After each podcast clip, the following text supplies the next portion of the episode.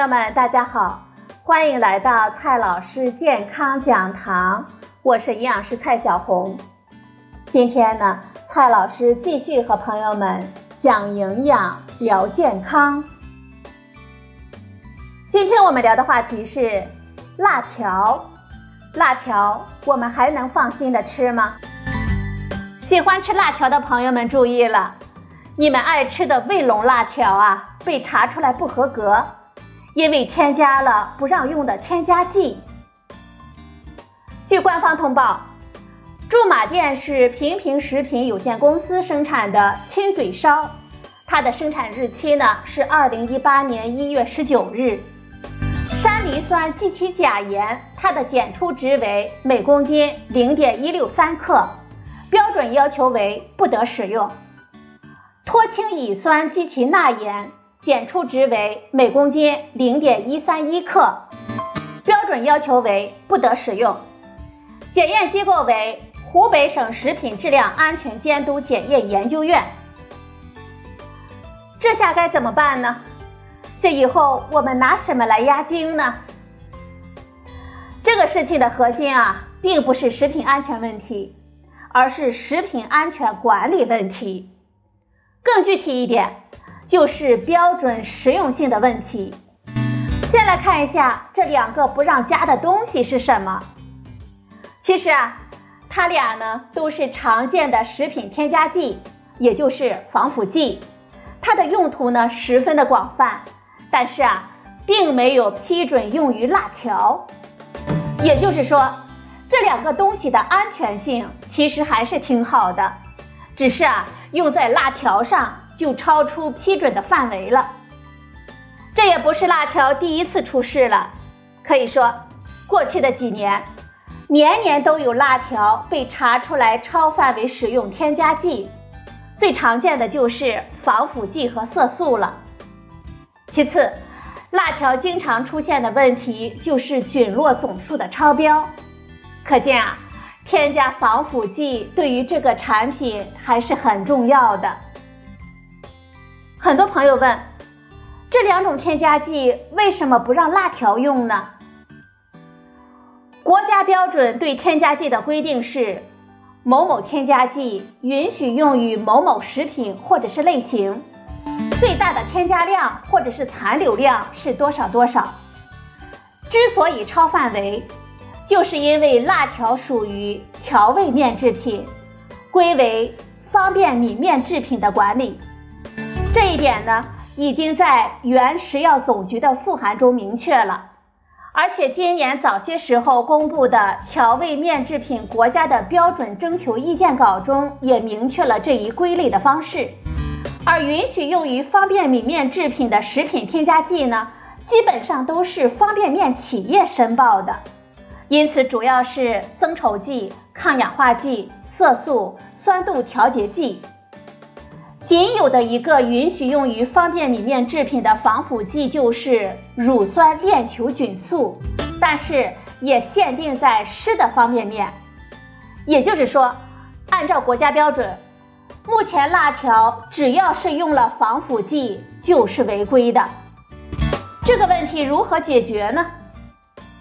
辣条需要用防腐剂，但是呢又不让用，解决的办法呢其实非常的简单，就是辣条企业去申请扩大防腐剂的使用范围，将方便米面制品纳入进去就可以了。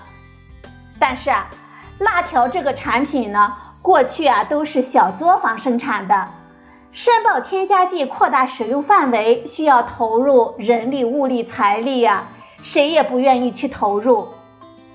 想想也是啊，如果一家企业申报成功了，其他的辣条企业也都可以用了，谁愿意去抬轿子呢？更重要的原因是，辣条在发展早期确实是创新性的产品。在国家标准体系中的定位模糊，于是啊，他们发明了一个调味面制品的新分类，于是就以没有国家标准为由，出了一个辣条地方标准，也就是 DB 四一杠 T 五幺五杠二零零七。其中规定的辣条的添加剂可以参照糕点、膨化食品。其实说白了，为啥要参照糕点和膨化食品呢？因为糕点里面允许使用的添加剂的种类是多的，而且基本覆盖了辣条所需要的那些品种，包括防腐剂、甜味剂、色素等等。有了这个护身符啊，卫龙辣条就依据这个地方标准来生产了，其中添加剂也大大方方的标注上复配糕点防腐剂。但是实际上啊。所谓的没有国家标准的理由并不充分啊，尤其是当食药和卫生部门明确了它属于方便米面制品之后，如果是地方标准和国家标准出现了矛盾，当然是以强制性的国家标准为准的，所以其添加剂的使用应当是按照方便米面制品来。尚未发布的调味面制品国家标准也是这么要求的。总之啊，卫龙辣条并不冤枉。其实，二零一五年就已经出现了这个危机的苗头。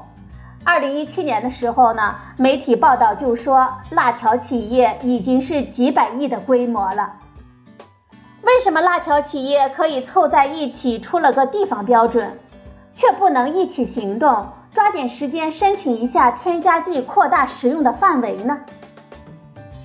过去有地方标准的护身符，可以民不举而官不究，但是如今啊，辣条呢已经走向全国了，甚至要走向世界了，还守着一个地方标准，显然是太幼稚了。莫非是觉得监管部门的处罚是毛毛雨吗？再来说一下辣条的真实问题。辣条的真实问题其实不在于添加剂，我预计啊，未来一定会扩大使用的范围来解决这一问题的。辣条的真实问题呢，应该是高油、高盐、不健康，而且啊，还能好吃的让我们停不下来，太考验我们自控的能力了。最后呢，我们来总结几句。两种不得添加的物质均是合法的食品防腐剂，几乎没有安全的风险，只是不让用于辣条。问题的实质呢是国家标准和地方标准的矛盾，但是应当以国家标准为准。目前，辣条只要是用了防腐剂就是违规的，辣条企业应当积极的寻求扩大防腐剂的使用范围。实现合规的生产。好了，朋友们，今天呢，我们说了一个老生常谈的问题，我说完了，大家呢可以继续的吃辣条了。辣条啊，还是要少吃。今天的节目呢就到这里，谢谢您的收听，我们明天再会。